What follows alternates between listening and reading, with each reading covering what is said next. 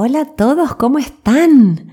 Gracias, muchísimas gracias por todos los mensajes que me mandan y hoy me voy a dedicar a uno que me pidieron muchísimas personas y que es el aburrimiento y la apatía en la pareja, cuando lo consideramos como una bandera amarilla y cuando lo consideramos bandera roja.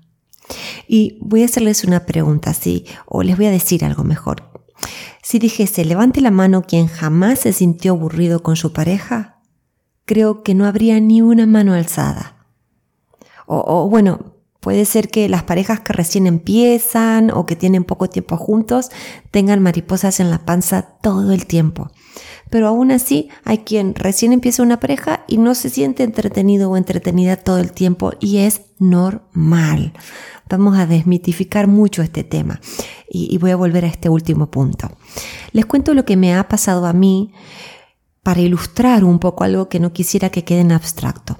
Cuando era muy joven, allá lejos y hace tiempo, eh, mm, yo perdía el entusiasmo en mis parejas rápidamente. No, no puedo explicarlo del todo bien, pero de pronto los encontraba guapos pero sosos, o les faltaba sentido del humor, o me parecía que no tenían iniciativa. Entonces, ¿qué hacía? ¿Se acuerdan cuando les contaba que el cerebro ante el estrés suele responder de tres maneras? Lucha, huye o se paraliza. Lo que yo hacía era primero me paralizaba, es decir, metía la cabeza debajo de la tierra y seguía en la relación desoyendo mi miedo. Y como era algo que me pasaba recurrentemente con mis ex, me decía cosas para convencerme, por ejemplo, es un chico bueno, el problema soy yo, bueno, y, así me enroscaba y no podía parar mi cabeza. Lo cual, a esto de paralizarme primero, le seguía luego la huida. Huía despavoridamente como novia fugitiva, ¿se acuerdan esa película de Julia Roberts? Bueno, algo más o menos así.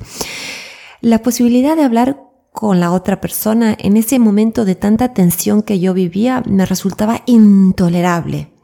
Hacerme cargo de que tal vez fuera yo la que esperaba pasivamente a que la diviertan, menos que menos porque si hay algo de lo que me he jactado siempre es de mi sentido del humor. Pero tengo que admitir algo, yo no era la misma con mis amigos que con mis ex. Y aquí hay otro punto clave que quiero comentar. Cuando yo empezaba a dudar si seguir o no con mis exparejas, tomaba a esa duda como un motivo certero de que algo andaba mal. Jamás de los jamases se me ocurrió pensar que estaba proyectando mis miedos en ellos. Tenía esta falsa idea que creo que compartimos muchos, bueno, yo por suerte lo he trabajado, pero creo que, la, que es una idea generalizada, que cuando uno está con la pareja correcta no caben dudas, no entran las dudas. Y además todo tiene que ser perfecto e idílico. Y como ya dije, hasta el cansancio no existe la perfección. Y yo desde luego estoy muy lejos de serlo. Pero era más fácil para mí cuestionar al otro y no mirar hacia adentro mío, hacerme cargo. Yo les cuento esto porque siempre a través de otro podemos identificarnos y escuchar con curiosidad para ver qué nos sirve y qué no. Y también tengo clarísimas las voces del otro lado que me dicen, Georgie, pero lo mío es distinto a lo tuyo. Ya no lo soporto más no aguanto que se me acerque. O siempre está cansada, no tiene ganas de nada, me aburre, esto se convirtió en una rutina insoportable. Y a eso le sigue otros comentarios. Estoy muy angustiado, creo que es hora de separarnos, tengo una vida por delante, necesito ser feliz, me lo merezco. O me la paso mirando a otras personas, estoy distraída, eso tiene que ser una señal de que esto no da para más. Entonces, respiremos hondo. Yo los estoy oyendo, les estoy dando la mano, pero les pido por ahora que pausemos un segundo. Primero quiero decir que sí, que por supuesto que hay banderas rojas en las relaciones, de esas que dicen, sal de ahí ya mismo, no pierdas un segundo. Cualquier tipo de violencia física o verbal, de chantaje emocional y de manipulación. Y también las diferencias en valores irreconciliables. Y hago énfasis en la palabra irreconciliables. Cuando uno desea una cosa y el otro lo contrario, son motivos de ruptura. Punto final. Ahora, lo que nos convoca en este blog son dos personas que se quieren, pero que están alarmadas porque las cosas no son más como al principio, cuando se reían, salían, hablaban hasta largas horas y tenían una sexualidad activa. ¿Qué pasa entonces cuando después de un tiempo la sensación es que se perdió la magia? Y sinceramente, como yo pasé por eso tantas veces con mi ex y con mi marido que me ha acompañado pacientemente, y como lo he tratado tanto en terapia, haciéndome esas mismas preguntas, siento que es mi deber decir que primero hay que trabajar sobre sí.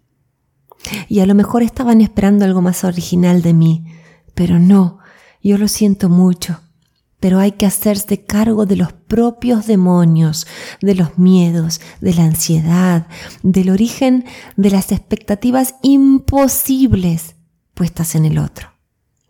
Y los invito a pensar en el comienzo de sus relaciones. ¿No les parece normal que al principio uno o una se sienta curiosa en carne viva, abierto, dispuesta a explorar, conocer y compartir con el otro ser que nos gusta tanto? No es normal eso. La sensación va desde las tripas revueltas porque uno quiere ser correspondido por el otro o con la cabeza en las nubes porque se nos ha puesto en un pedestal. Que pase el tiempo y la relación vaya mutando es natural. Una vez una terapeuta me dijo, al principio veías luces y sombras y te atraía lo desconocido. Ahora lo ves más nítidamente.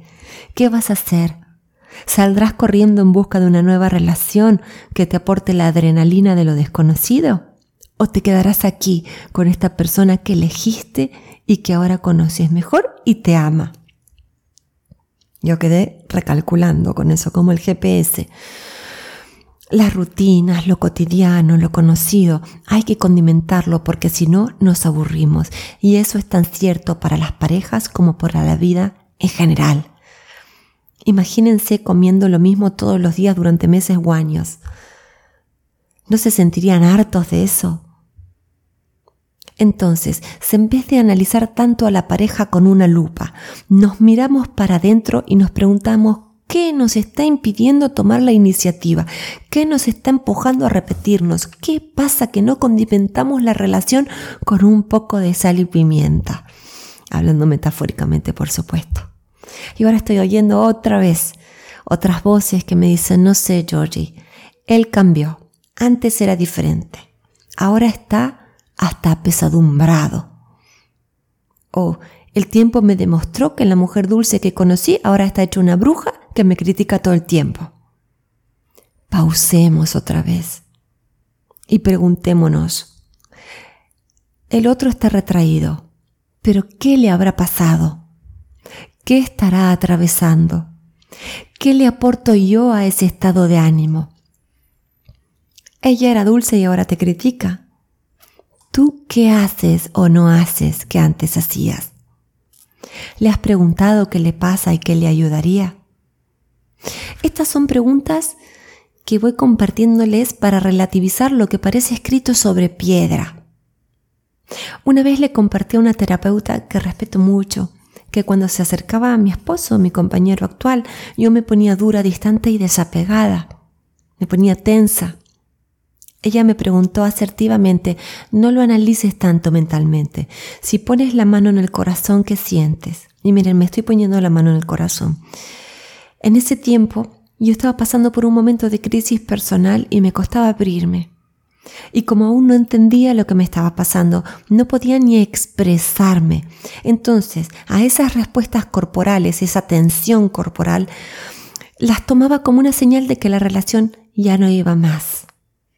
Pero gracias al trabajo sobre mí, entendí que el cuerpo reaccionaba así, no porque el problema fuera mi esposo, sino porque yo estaba atravesando un desafío que era mío y solo mío el aburrimiento y la apatía en la pareja aparecen principalmente cuando tenemos algo que resolver en nuestras propias vidas pero no nos hacemos cargo o no nos, hecho, no nos hemos hecho cargo aún.